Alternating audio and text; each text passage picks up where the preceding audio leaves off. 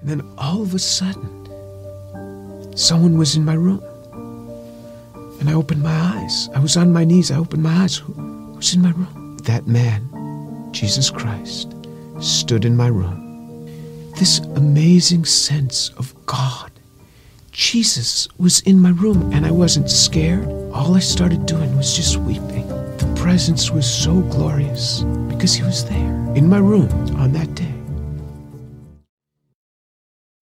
Welcome to Restore Gospel Podcast.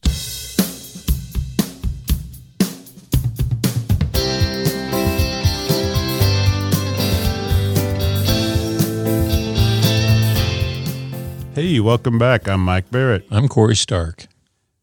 As you can tell from that intro, maybe we have some exciting things to talk about today. That man's name, Corey, was James Tour, T O U R. James Tour, and he is a Jew. Yes, a notable Jewish scientist of our day who has an amazing testimony of Jesus Christ. I think what we'll do uh, through in this podcast is play a little bit longer clip. I will also put a link in the show notes, but we're gonna just show that he is credible. He is not any slouch. Um, he's a very smart man. We're gonna talk about what he has to share, and then we're going to go into that a little bit. And again, we're talking about our hope and the purpose of the Book of Mormon and the rest of the story and things that are going on right now all over the world and Christ moving among the Jew and the Gentile as prophesied in the Book of Mormon. I hope that you will enjoy this one. It's going to be good. I got my PhD in the field of organic chemistry, postdoc at Stanford University, joined the group of a man who was going to win a Nobel Prize in chemistry. Voted one of the top 50 most influential minds in the world. I was a visiting scholar at Harvard University. I've spoken at every major university in this country, have over 650 research publications, voted the R&D magazine Scientist of the Year. I'm in the National Academy of Inventors. I'm a member of the American Association for the Advancement of Science, over 120 patents, started seven or eight companies. We work in areas that range from medicine to material science to electronics, computer memory, medical devices. We work across a broad range of areas. But more than any of that, what means the most to me is that I'm a Jew who believes that Jesus is the Messiah. I grew up just outside of New York City. I thought everybody was Jewish. I didn't even know that there was anything else. I had no particular interest in that, other than when all my friends were getting bar mitzvahed or bat mitzvahed, and then I would attend, of course, every week. There was never really any excitement for me. I remember once I even tried to talk to a, a rabbi. He just brushed me off. There was very little explanation for me. I remember uh, when I went to college, I started meeting a number of people that said that they were born again Christians, which was sort of an odd term. I was, what's born again? What do you mean, born again? One person saw me in the laundry room. He said, Do you mind if I give you an illustration of the gospel? And I remember we sat there and he actually started to draw a picture. A cliff with a with a man on one side and he drew a little man and then another cliff with God on the other side. And a big chasm in between that he labeled with sin. And I looked at him, I said, I'm not a sinner. I've never killed anyone. I never robbed a bank. How could I be a sinner? And he had me read a verse from the Bible For all have sinned and fall short of the glory of God. In modern Judaism, we never really talked about sin. I don't remember ever talking about sin in my home. So he turned to another passage. Jesus said, I say to you that everyone who looks upon a woman with lust for her has already committed adultery with her in his heart. Pow! I felt just as if I had been punched right in the chest. Here I was, new in college. I didn't think anybody knew. I would pick up these magazines and I became addicted to pornography. It was just through those magazines. And all of a sudden, something that's written in the Bible, somebody from who lived 2,000 years ago is calling me out on it. And I felt immediately convicted. And that now I realized I was a sinner. When I read in the scriptures what sin is, then I knew I was a sinner. How am I going to get to God? We Jews know this better than anyone else. Without the shedding of blood, there is no forgiveness of sin.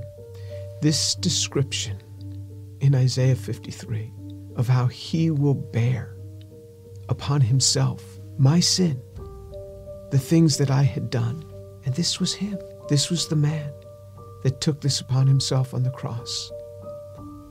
The perfect God comes and gives himself for us. He is the one that gives himself for us. I started to realize how Jewish the New Testament is. This book is so Jewish. The New Testament is so Jewish. It's all around Jewish people. And then on November 7th, 1977, I was all alone in my room. The realization that Yeshua is the one who died on the cross. And I said, Lord, I am a sinner. Please forgive me. Come into my life. And then all of a sudden, someone was in my room. And I opened my eyes. I was on my knees. I opened my eyes. Who was in my room? That man, Jesus Christ, stood in my room. This amazing sense of God. Jesus was in my room and I wasn't scared. All I started doing was just weeping. The presence was so glorious because he was there in my room on that day. And I didn't want to get up. And this amazing sense of forgiveness just started to come upon me. That was him. Finally, I got up. I didn't know what to do. I didn't know who to tell. Here's this Jewish kid from New York City. What am I going to say? My cousins were shocked. How could you do that? You're Jewish. Telling my mother how I had invited Jesus into my life. She didn't say much. She was weeping. She told my father they weren't happy at all. And she said, I don't blame them for killing Jesus after the things that he said. Who is he to come against these religious leaders that have dedicated their lives to helping people and to tell them that they are whitewashed tombs? Who is he, this young man in his 30s, to say this to these scholars? He got what he deserved.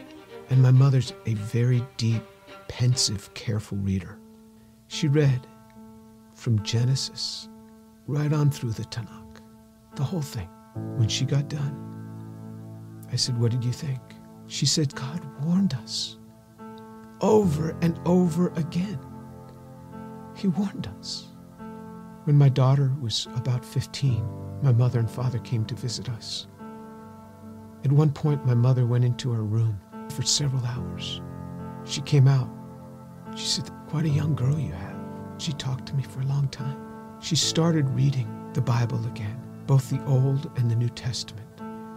One day, not long after that, she called me on the phone at the age of 72. She said, Jimmy, you wouldn't believe what happened. I said, What happened? She said, I was just reading. And it hit me. It hit me. The way he gave his life.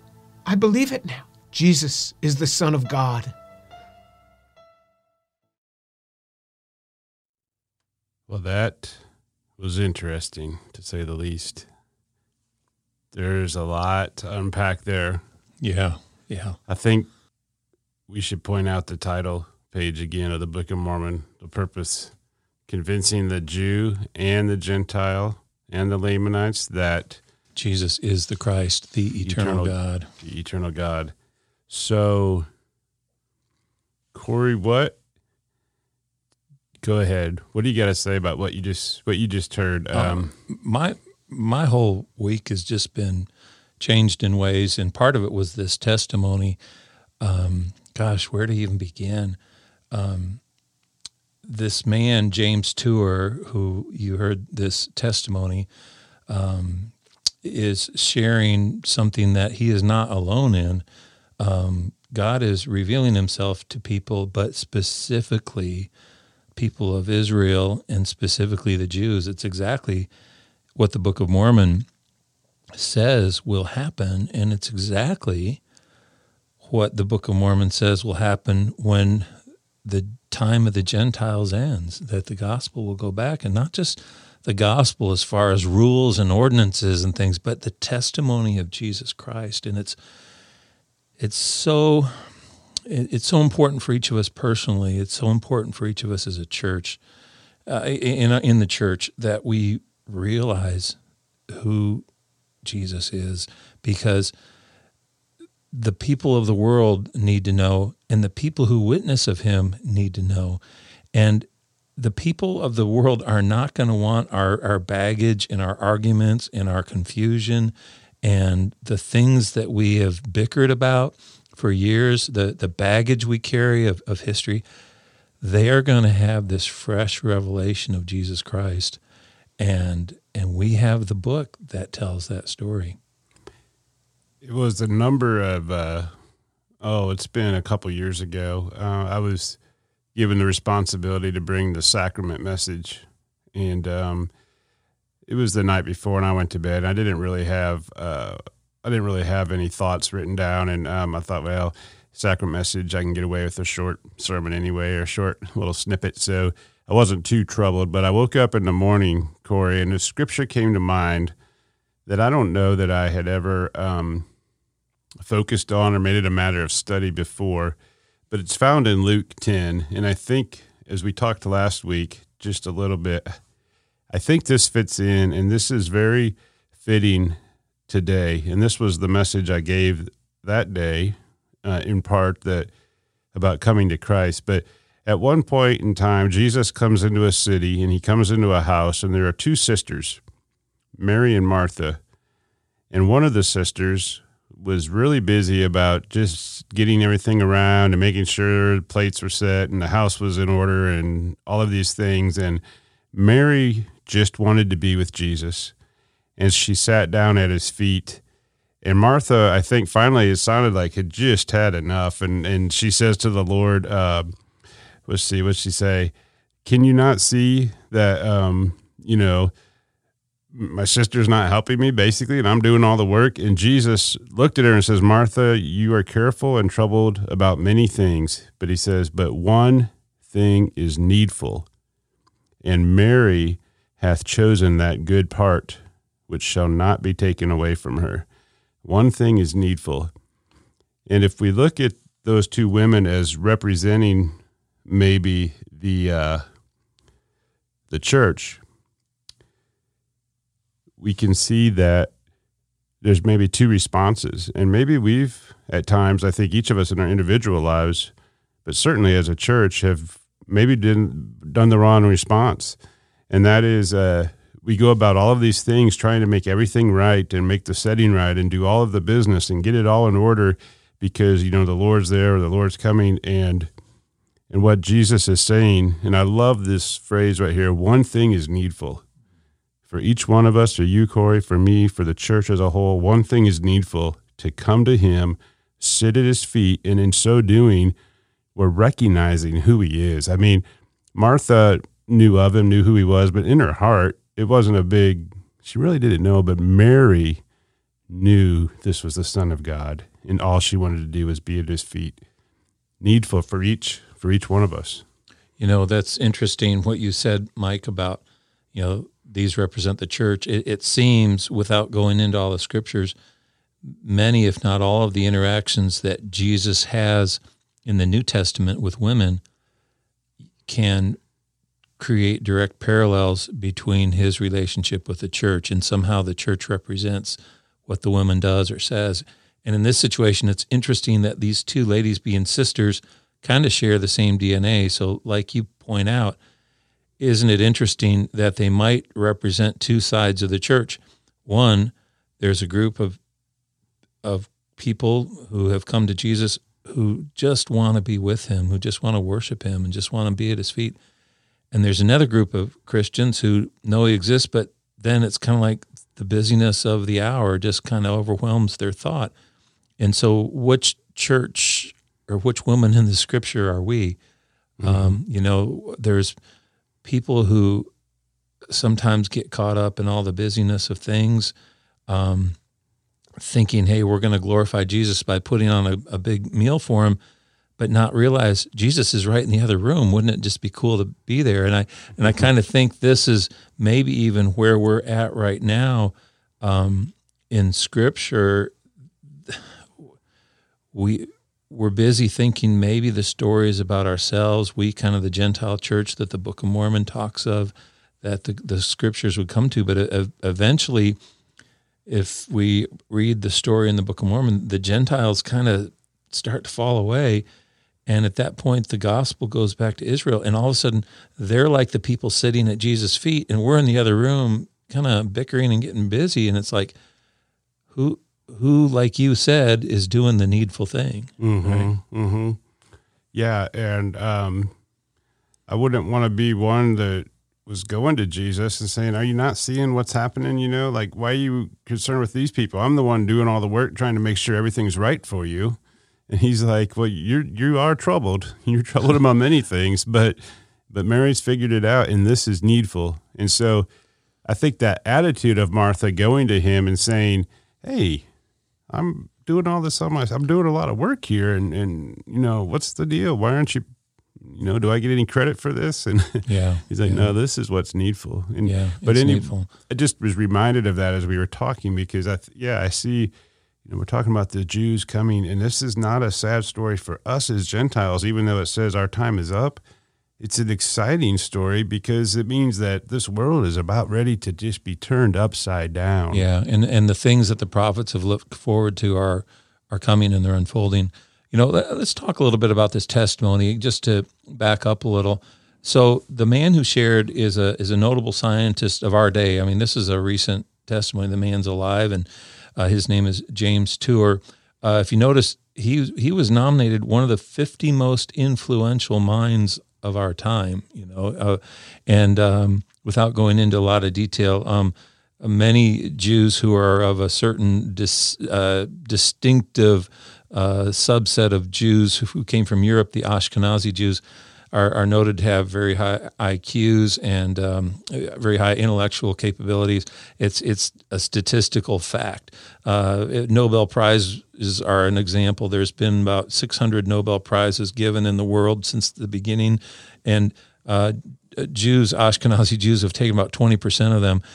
Um, Jews as a whole in the world are only 0.2 percent of the population. So that's one in 500. So if it was just, you know, uh, spread out statistically, and, and Jews were just people like anybody else, well, they would have taken about one of the 600 Nobel Prizes, but now they've taken like 20%. There's a lot of things like that. Um, God's gifts to them are for a reason, which, you know, I, I don't even want to open up that discussion. But to say this, that the promise is that the Jews would come back to Christ, and this is this is already happening. Um, what a couple things about his testimony. I mean, I loved every every piece of it. Wow, he he he sees and senses Jesus with him after not even knowing Jesus his whole life. Remember, we read this in Alma in this story of uh, Alma talking to his son in Alma 17, how he's in this dark place and he's describing his situation to his son, and he said, and I remembered my father mentioning this Jesus, and I called out to him, and and and and, and then in mercy he said I, I couldn't remember my sin anymore you know? And and i know this man hasn't shared the book or read the book of mormon. I'm sure he hasn't yet but but yet he's describing exactly alma's process right? Mm-hmm. and then when he talked about he said my friend was drawing this cliff and this chasm in between the sin.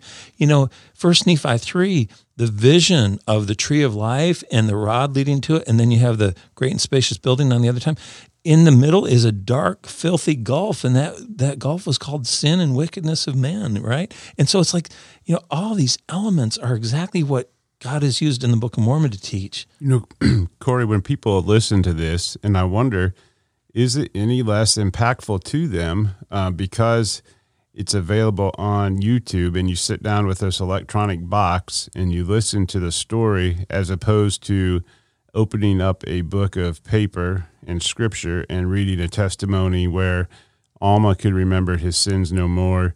And he had this an experience with the Lord, and we believe they were part of the church. But I, I look at this testimony, and what is the difference other than uh, we would say, well, maybe Alma was baptized member of the church, but but it doesn't matter. This man had an experience with Christ. He's no slouch. I mean, he's Oh my no. gosh. It wasn't like he's probably didn't stand anything to lose. I mean, he was in all of the high circles. So I can only imagine if all of a sudden he has this testimony of Jesus, it's not doing him any favors Right. in his social circles or in his job or his his field of study. Certainly, it didn't do. It's only done anything but harm to him and his reputation. So he was a man of stature. So what's the? Di- I mean, here is a man who was changed by Jesus, and it was like, it was like, but God did the work. I mean, Jesus came to him. Yeah, yeah. It's like I got my finger on you. I'm coming, and he did. And it was like he didn't take any of us to go. Yeah, and, and despite all of his accomplishments that people of the world think, oh my gosh, how did you do this? I mean, starting eight companies, you know, hundreds of awards and name on countless patents and, and, you know, honored and praised wherever he goes. And yet he says, and the greatest thing is that I'm a Jew that believes in Jesus. You know, it's like, oh my gosh. Um, you know, people in the Book of Mormon, even Alma and Amulek, you know, when Amulek uh, starts befriending uh, Alma in the story later on, it's part of a sub story, but his family disowned him. You know, Amulek just, you know, the, the, the people that Alma brought a blessing to, they didn't want anything to do with Al- Amulek anymore. I mean, yeah, it's what's what's the what's the personal risk? I guess it, it isn't doesn't really matter anything now. You know, you you just you're convicted, and that's what you do, and we see this through time. But um, in this story, though, in this testimony, I think it's important too because it opens up a whole nother just conversation of of who is Jesus. Just this question, because you know, and, I'll be honest, um, we we are we call ourselves the church restored. We we say we have the fullness of the gospel, and yet you go and people won't take a stand because well we see the scriptures say what we perceive anyhow are, are two different things. And by that i mean is is god three different persons? Is there a separate father separate son separate holy ghost separate three conscious beings or is it is it one is it is it one conscious being who's manifested in three ways and that's that's a hard subject for a lot of people in the church because well you can kind of read scriptures different ways but at the same time, in our day, people have divided and severely over that. And um, part of what maybe we could do is just even ask that question, why? And then maybe look at what some of the scriptures actually say and just, you know, have an open, honest conversation about it and see if maybe we can come to some understanding. And the reason this is important right now is because, you know, we we claim to be God's witness to the world of the truth, and yet we can't tell the story for sure. I mean, it's almost like the salvation thing. We have a hard time saying to, to know if we're going to be saved. But yet, I want to point out, in doing this through this testimony that you all have heard today, the people who are coming to Jesus know without a doubt who He is, right? And and and as he James Tour states, he said, "The perfect God came and was a sacrifice for me." Now, how can he how can he say that, right? I mean, he he was taught as, uh, and I know you're you're reading a book that I'm reading right now too, and the and the book is uh, written by a, a Jewish man, young man named uh, Eitan uh, Bar, and he's Israeli born. He's a he's a Messianic Jew, to use that term, um, but he has written a book that basically explains all the things that the rabbis have done through time, you know, through the, over a thousand years, to try to discredit or vilify Jesus in the minds of the Jews so that they would see him as a criminal and that they would think to hate him and and part of the reason for that is because they attribute the anti-Semitism and the and the hatred towards the Jews through time because of Jesus. So the Jews have been taught, hey, the reason people hate you is because of Jesus, so you hate Jesus. And some of the things they've done are just kind of uh, amazing.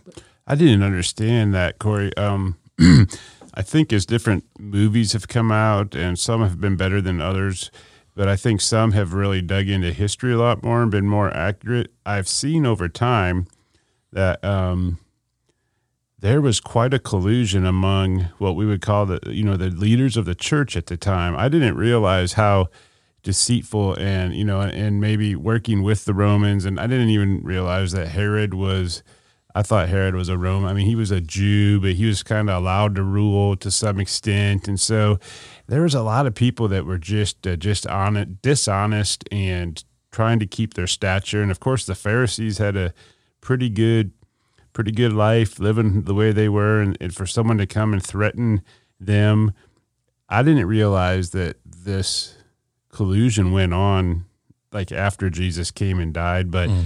I didn't know that. Um, that there were writings by the rabbis that that basically take scripture and then tell you what you think about it, or they agree. Like what was it called, the midrash, or yeah, the Talmud. Just, that's part of it. Mm-hmm. So, a lot of what Jews believe is based on what their leaders have. It, it's almost like it's an oral tradition. Yeah, and what this guy said was now they have the opportunity to, with with the invention of the internet and everything. People have the opportunity to gain knowledge outside of this it reminds me almost of like the Catholic Church and its strict control on Christians way back not not the Catholic Church today but way back you know in the early hundreds their strict control on the Christians and um, telling them what to believe and that was the only way you heard the word was through them well then it's like the the same things happen in the Jewish culture yeah, through their rabbis and teachers. Yeah, and in the days like you mentioned under Catholicism, well, maybe the Bible wasn't available in print, but then it was probably, you know, uh, they didn't want it to the common man either because it was easier just to tell you, well, this is what it says. However, in this day, and this is the unbelievable thing, you know, these these men who are sharing in these videos and, and writing these books that uh, we're currently reading are talking about right now in 2019 how the New Testament is still hard to get a hold of in Israel. And he said, he said, growing up, he said, we never heard about Jesus. We didn't know who this person was. We just knew it was this person who who had done evil things. I mean, uh, in in some of the oral traditions of, of the rabbis, they they said that you know if you followed Jesus, you were going to be boiled in hell. It literally, believe it or not, it says in excrement, excrement right? Yeah. And and then they they claim that Jesus worked sorcery, and you know they they don't refute they don't dispute rather that he lived, but they they claim that he was someone who worked against Judaism and that he he died for his sins, and all these things just make him out to be a villain, not God in the flesh who died as the sacrifice for sin. What? Oh, go ahead. I was just going to say, and then they don't know any of they don't know the story. And what I was only going to say by that was, I was amazed to read. They said even the New Testament, it's hard to come by in Israel right now. He said it's, but he said with the advent of the internet, they're they're like feeling like a free people because they can access books and things that are restricted. Mm-hmm. Did you hear what what he said when in his testimony? And this goes into what I had looked up a couple episodes ago, where you know only twenty percent of Jews believe in hell. He I didn't know this. He didn't even have a concept of sin. He says, "I'm not a sinner." Right. What do you mean a sinner? I'm not a sinner. And um, I didn't understand. I guess I don't think what it's like to go to church. And I think of Jews going to church, and I think, well, they they have like good grasp of the Old Testament. I don't know what I thought or what they do, but it's to not even preach that you're a sinner or to not even know that you're a sinner. I know, I know. I just came across a, a YouTube video I watched too, and I, I don't have it handy right now to, to reference it, but we can link it later. But it's I, I it had a million views and it was of a, a rabbi speaking about hell and, and heaven and what happens when you die. And I thought, well, this sounds interesting. So I clicked on it. And his whole discourse is basically trying to answer questions that people asked him about, well, hey, am I going to go to hell? And people who had heard the Christian message and then they come back to the rabbi and say, well, my friend's saying, hey, if I don't know this or that, I'm going to go to hell. Is there hell? And he's basically saying, there's no hell. He said, you, you know, you're in this life, um, you go back to God, that's it. And, and that's how they've kind of explained things away. You live in this body of molecules, they turn back into minerals in the earth, and your soul lives forever.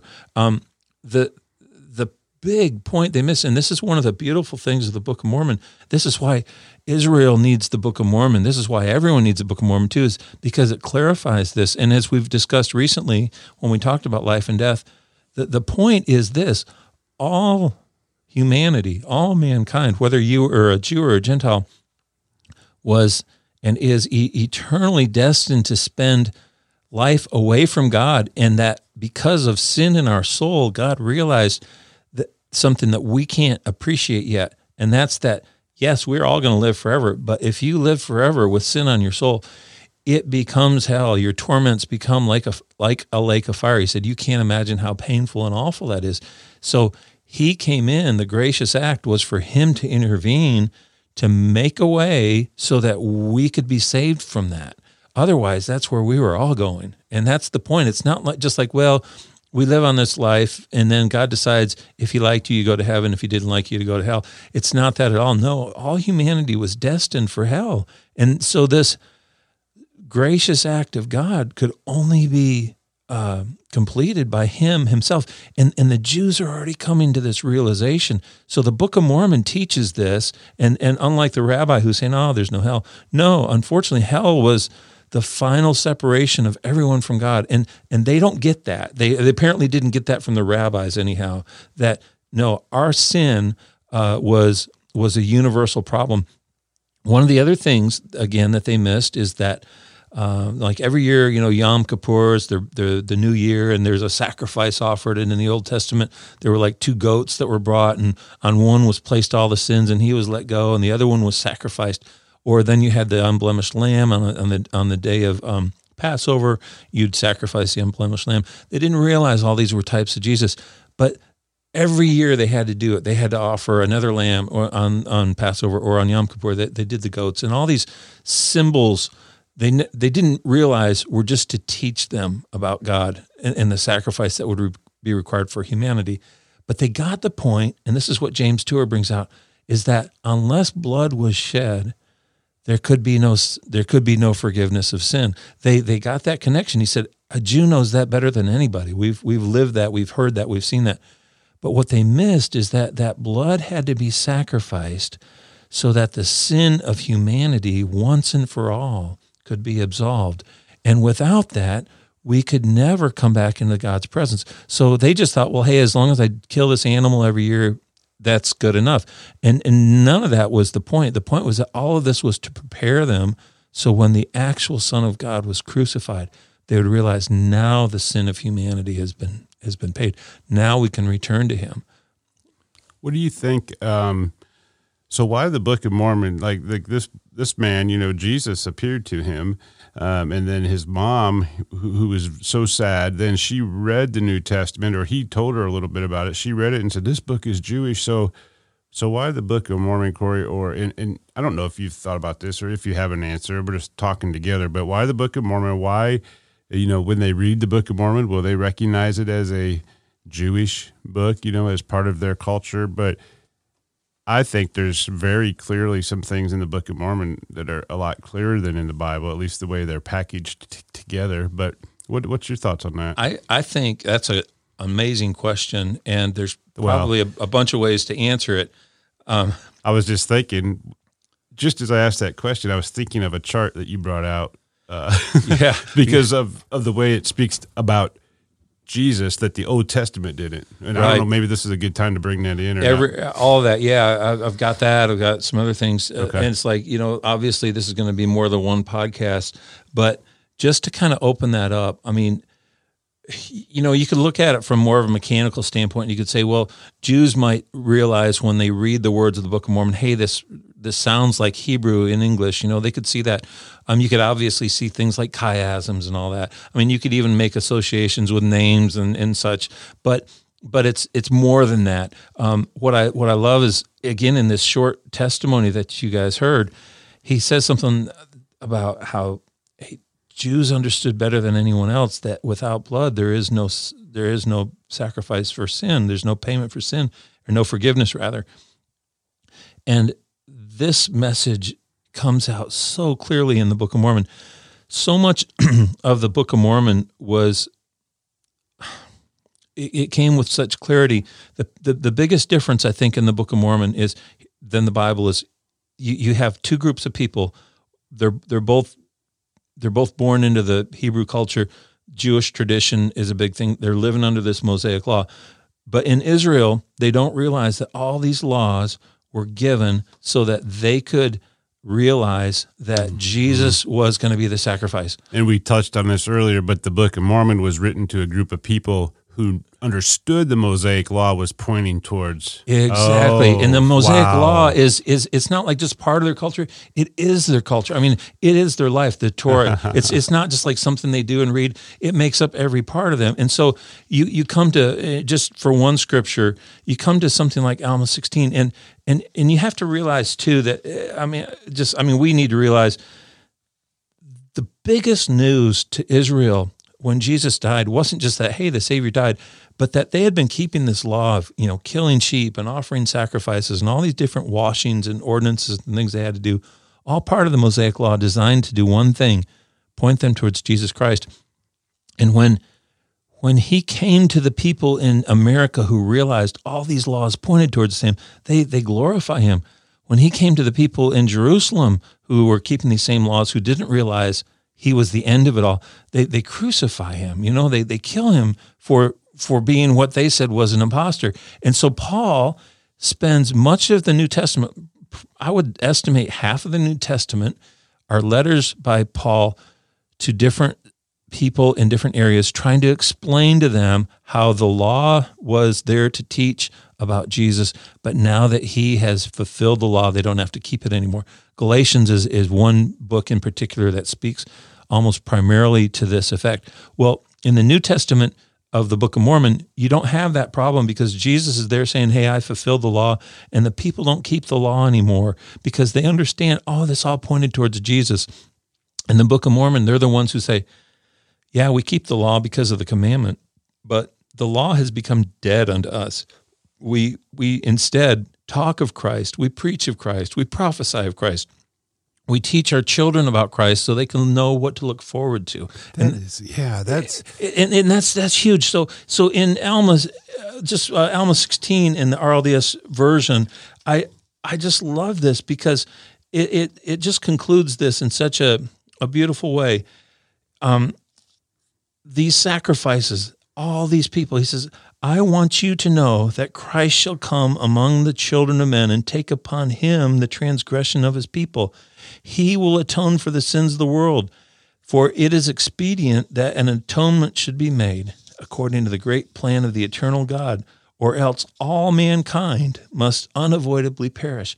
Now, if I'm a, you know, living 600 years BC in Israel, I, I don't understand what this is talking about because I just think the sheep did it for me, right? Killing the goats did it for me. And then, no, here in the Book of Mormon, they're realizing, no, it was all pointing towards the Son of God, this great and last sacrifice. And he said it's an ex- expedient that an atonement should be made. Otherwise, he said, um, or else all mankind must unavoidably perish. All are hardened, fallen, lost. They must perish. And except the atonement should be made, that's what's going to happen. And so he says, For it is expedient that there should be a great and last sacrifice, not a sacrifice of man, neither of beast, neither of any manner of fowl, for it cannot be a human sacrifice. It must be an infinite and eternal sacrifice. And then it, and it just continues. I just love this passage. If you don't mind, I just want to read a couple more verses. This is uh, starting at verse 213. But the law requires the life of him who murdered. Therefore, nothing short of that which is an infinite atonement would suffice for the sins of the world. Therefore, it's expedient that there should be a great and last sacrifice. And he says, and after that, there will be a stop to the shedding of blood, the law of Moses fulfilled. And he finally says this, and this is verse 215 Behold, this is the whole meaning of the law, every whit pointing to that great and last sacrifice.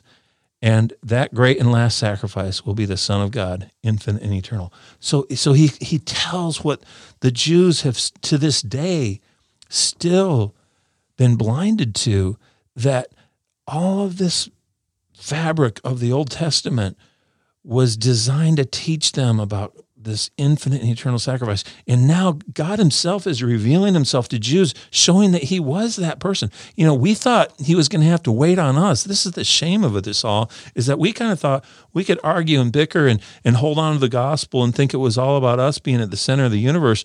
And, and then once we got our things restored and in order again, then we could go out and tell the world. And it's like God's already telling the world. Yeah.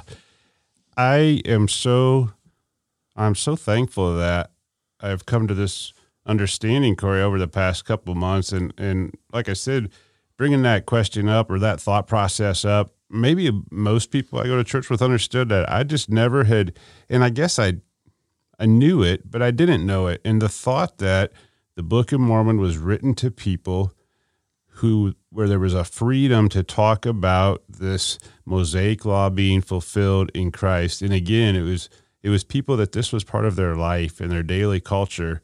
And now for them to figure out and to be able to see that all of this pointed towards our God coming down and being, uh, you know, his blood being shed for us.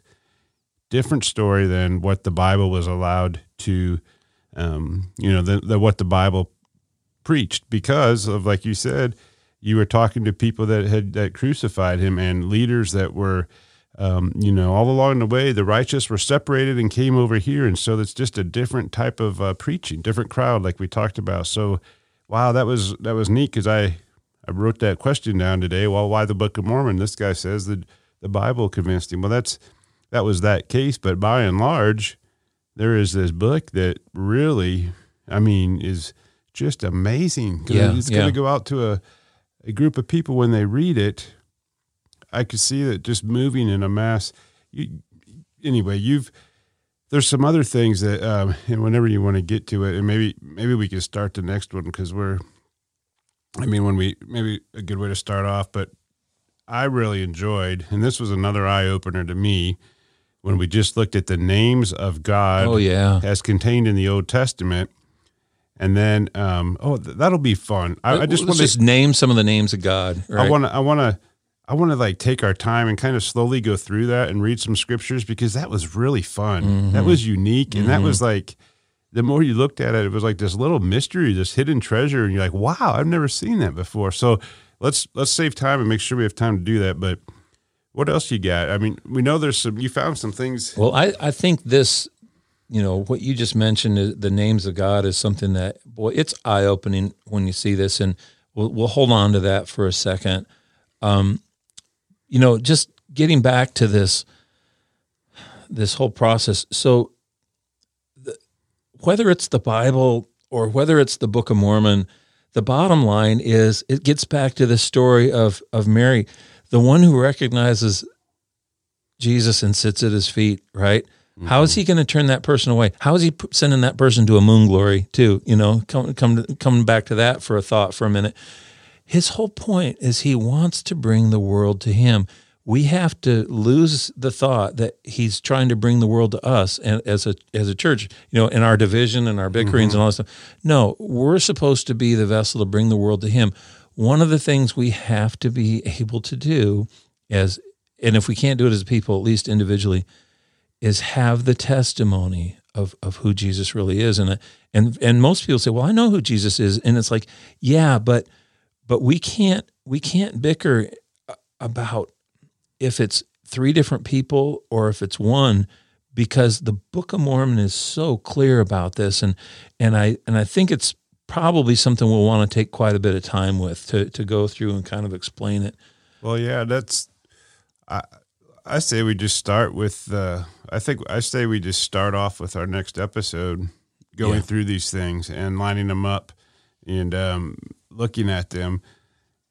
I wanted to get back. We've we've, we've just got just a little time, but I, I want to get back just to the hope, the hope of the restoration, because I know people hear these things and and I don't know, but people hear this and and maybe the first response is, and you feel like all of a sudden this big dream or this big mission that you had is all of a sudden being turned upside down. It's like, we are you telling me we're not going to build Zion? It's like, no, Zion and all of this is still going to take place and it's still going to happen. and it's bigger than anything we ever talked Yeah. about And it's like, well, you're you're a part of it. I I believe if you're repentant, Right. and if you if you love the Lord. So as they say, where's the hope? My thing would be my response would be order your life. Start ordering your life.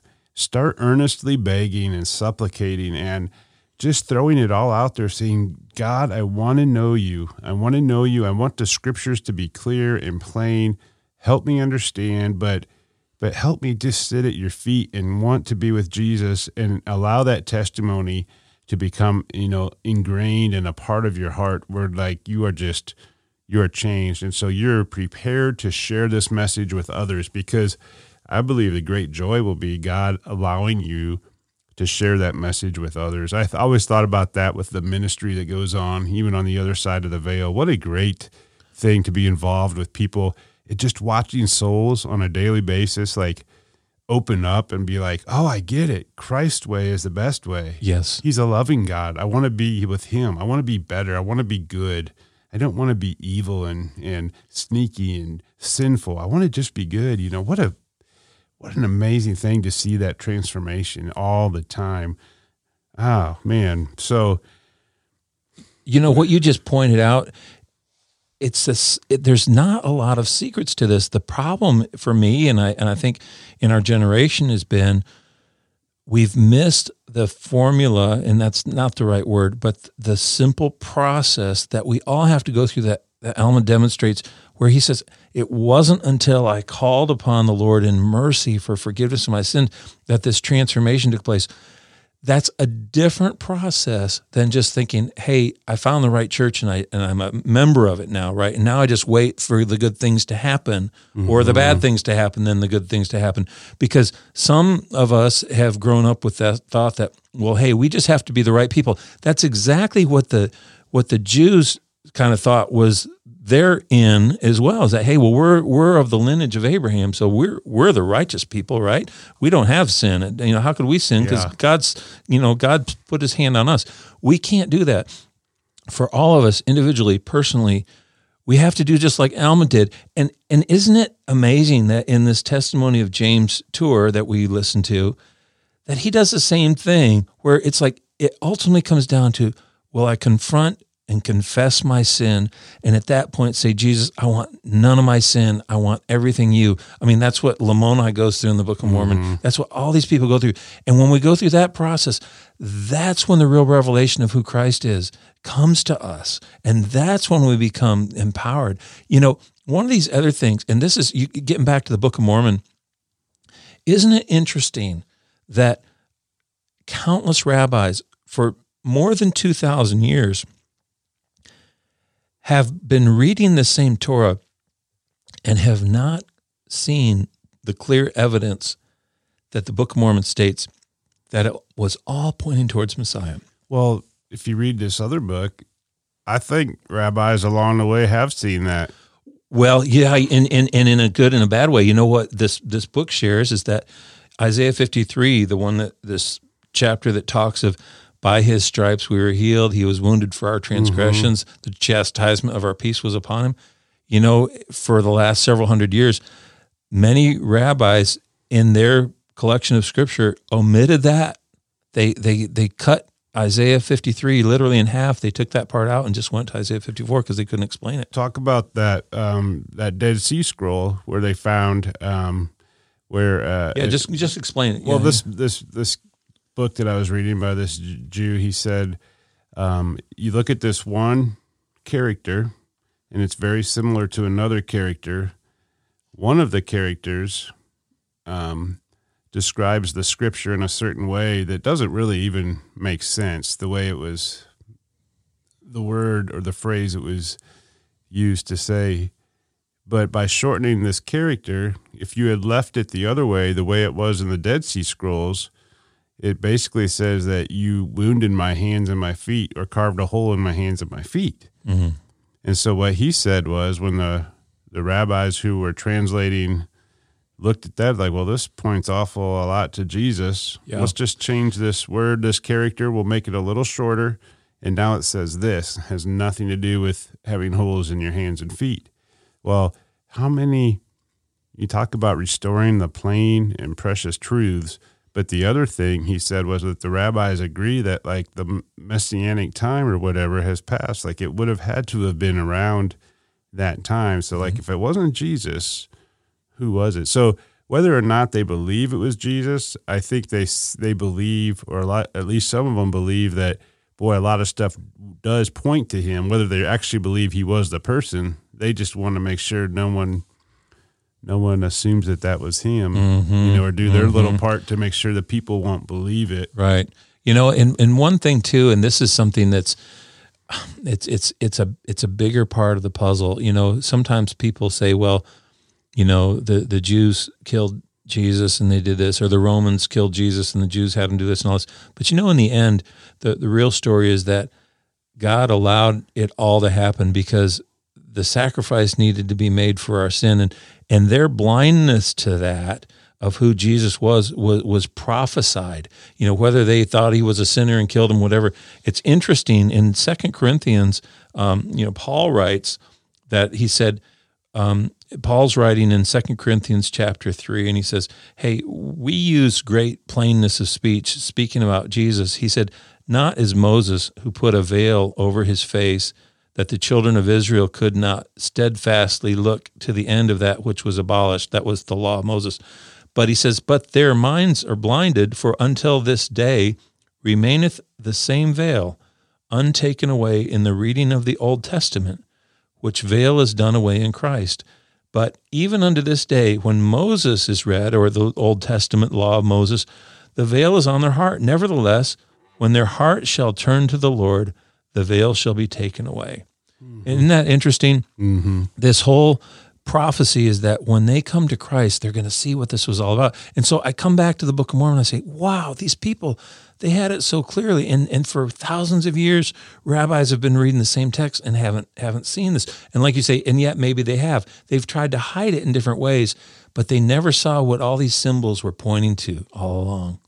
Yeah, and even when I read the uh, some of this writing by Jews who now believe in Christ, it's not like it's super easy to still look at prophecies pointing to him. It's like, well, how, you know, my wife and I have always at, like asked ourselves, well, didn't they get it? Didn't didn't the disciples get it that he was prophesied of? And it's like, even even this Jewish uh, scholar who now believes in Jesus. I mean, I'm seeing some Old Testament scriptures that he's using and showing, but I'm like, you know, here's one. I still don't get how David all of a sudden is talking, but he's prophesying now that he's going to say words that Christ, or that basically Christ is going to say words that David said way back then. And it's still not clear to me that it's like, how do I know he's prophesying of Jesus on the cross? But this scholar gets it. But I still, it's like, you know, when he says, My father, why have you forsaken me? He was quoting the Old Testament. He was quoting, and basically, their thought is that, you know, David was not speaking as himself because none of these things happened to him. He was prophesying of the Messiah. Yeah. But it doesn't really, i mean, it's all of Doesn't a say sudden, that. how do I know you're talking like, like I'm talking to you, Corey, but all of a sudden it's not me. Yeah, a thousand years later, say Yeah. Mike Barrett was prophesying about the day to come. Right, yeah. right. So it's not, um, but, uh, Well, it was interesting because you you point out something else that's interesting. You remember after Jesus dies and then he's resurrected and he comes and he walks along with a couple disciples at night, Yeah. and the story is called the Road to Emmaus. And you know what's interesting about that? It's in the in the end of Luke uh, twenty four. So here, Jesus, who had been with them even for a few years, and now in the resurrected form, they don't bless him, but they they're walking along, and they talk to this guy, and they're like, and he's saying, "Hey, I see you guys are sad. Why why the glum faces?" And they said, "Where have you been? Haven't you heard?" You know, it's kind of funny they're saying that to Jesus, but then once they realize who it is, what the text says, and this is at Luke twenty four verse twenty six. Jesus, it says he started at the beginning at Moses and all the prophets and expounded unto them in all the scriptures the things concerning himself. And so he starts at the beginning of the story mm-hmm. again and he explains everything to them. And you know what it says about them as they walked with him? He said, they said, Didn't our hearts burn with us as he opened the scriptures? And then it says, And they were blessed and their eyes were opened unto him. Yeah. And you know what? Those men back there, I think one thing is clear because they didn't all have a Bible on every street corner to buy. Right. They they they did know the word. I mean, it was memorized. It was. I mean, they knew the word. They Right. just didn't maybe not always know what it meant. But so I can imagine them like when he's talking, they're probably like, "Yeah, I know this. I know Right, right, this, right. I I've know heard these story." stories. Yeah, and uh, and they said their hearts burned within them. Can you imagine the revelation? Like all of a sudden, it's just like, oh, you talk about like I'm sitting here at the table, and all of a sudden I have this little revelation, you know, about oh, the Book of Mormon was written to a group of people that believed. Oh yeah, now I can see how that could really help the Jews. Well, can you imagine the revelation they had? And then yeah, yeah. oh, anyway, so this this is uh there's a lot going on. There is. in my mind right now. That's uh, uh I'll put a link to this book that we're reading, Yeah, the yeah. scholarly. You also saw some other things you've come across over in Israel. Just that there's a university, a Christian university, Yeah, and yeah. it's um, but they're they're Jews who are converting Jews, you know, and it's not, it's not like a bunch of uh, American evangelicals going over there. No, they're Jews who have the testimony But there's quite the battle. This this Oh, guy yeah. says that the rabbis have put together these magazines, and they're going out and finding Jews who are um, involved in responding to Jesus, and then they're putting out propaganda to show why these things aren't true, and then some are losing their faith and coming out of it. So it's a real tug of war battle. yeah, it's like the, the government's behind some of this. I mean, they're funding these people. To it's kind of an anti anti Christian thing going against these Jews to vilify them. Now you also said that the Latter Day Saints have a presence over there, but but they have to sign. You saw that. What what are they? Yeah, What's so- their, what's their uh, stipulations? I I don't know anything firsthand other than what I've read, but uh, years ago, and my my quest of wanting to understand this happened because we really wanted to see if we could get Hebrew Book of Mormons in the hands of the Jews. Well, some years ago in the early '80s, the LDS Church, uh, bless them, did a um, a translation of the Book of Mormon into Hebrew. They started, like so many other Book of Mormons, passing them out for free in, in New York and went to Israel. And apparently that was frowned upon by the Israeli government to the point where they had to sign documents because the BYU University has an extension over there. They have, you know, a college campus uh, in in Jerusalem, but but anyone who participates in that campus has to sign this agreement that's with the government that they will not hand out any materials. They won't try to go out and convert. They won't try to preach or anything like that. So the, apparently, the uh, government told the LDS Church that they could not distribute Book of Mormons over there. So again, it's it's and they either it had to come down to this: they're going to try to keep uh, distributing Book of Mormons, or they were going to make them shut down the campus. This is what I heard. Now it may not have been true, but nevertheless, they are their hands are bound right now, so they they can't go witness of the truth. But yet, as these Jews are sharing, and and the website you can go look at this. It's oneforisrael.org. One word, oneforisrael.org. And you can see the power that's in these people. And they claim that it's all because of the internet. They have access to books they have never had access to. They have access to scripture now.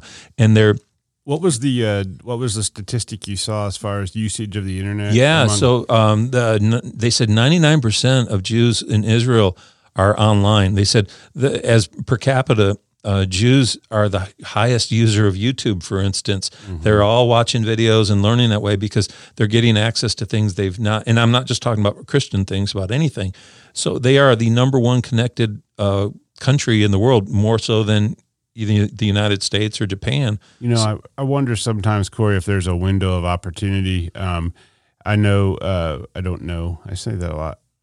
I've heard that, um, you know, even, and we, we have seen stories, even among YouTube and stuff. I mean, what if one day whoever runs YouTube decides like, oh, I don't want words of Christ going Oh, out. it's and, and it's, and so, um, you know, window of opportunity, but also, we talk about the Jews, you know, and being like a democracy and elections and everything, but it's certainly not a free society like we enjoy over here. I mean, they're very uh, still restricted as to information and things like that about, especially about Jesus. So oh, yeah. Oh, yeah. that makes you just want to take advantage of this time period even more, though. Oh, to- exactly. To, get information out while it is still free and allowed, and people aren't restricting it. Yes, exactly, exactly. I've had the same thoughts. It's kind of like time is precious. You know, we don't realize how good of a window we have right now to be witnesses. And we have to see the bigger picture and we have to see the bigger work that God is doing right now and, and not just think the stories about us. It's like let's look up and look around and see hey he is he is unfolding this to the world. Um, you know this um, this has been a good talk mike. I, Yeah. I can't wait for us to continue the conversation about christ and the things of eternity and especially the work that he's doing here in the lives of the jews. Yeah, I think we're gonna um, just pick up right here. We say that a lot, but we're gonna we have to we have to pick up next episode because we we didn't. There's a lot to talk about, and it is this is exciting. This this just fills me with hope, Corey. There's Yeah. so many exciting things happening yeah right now in Yeah. today's. Um, boy, hey let's walk the people of israel home too right that's a good idea. Until next time, God bless.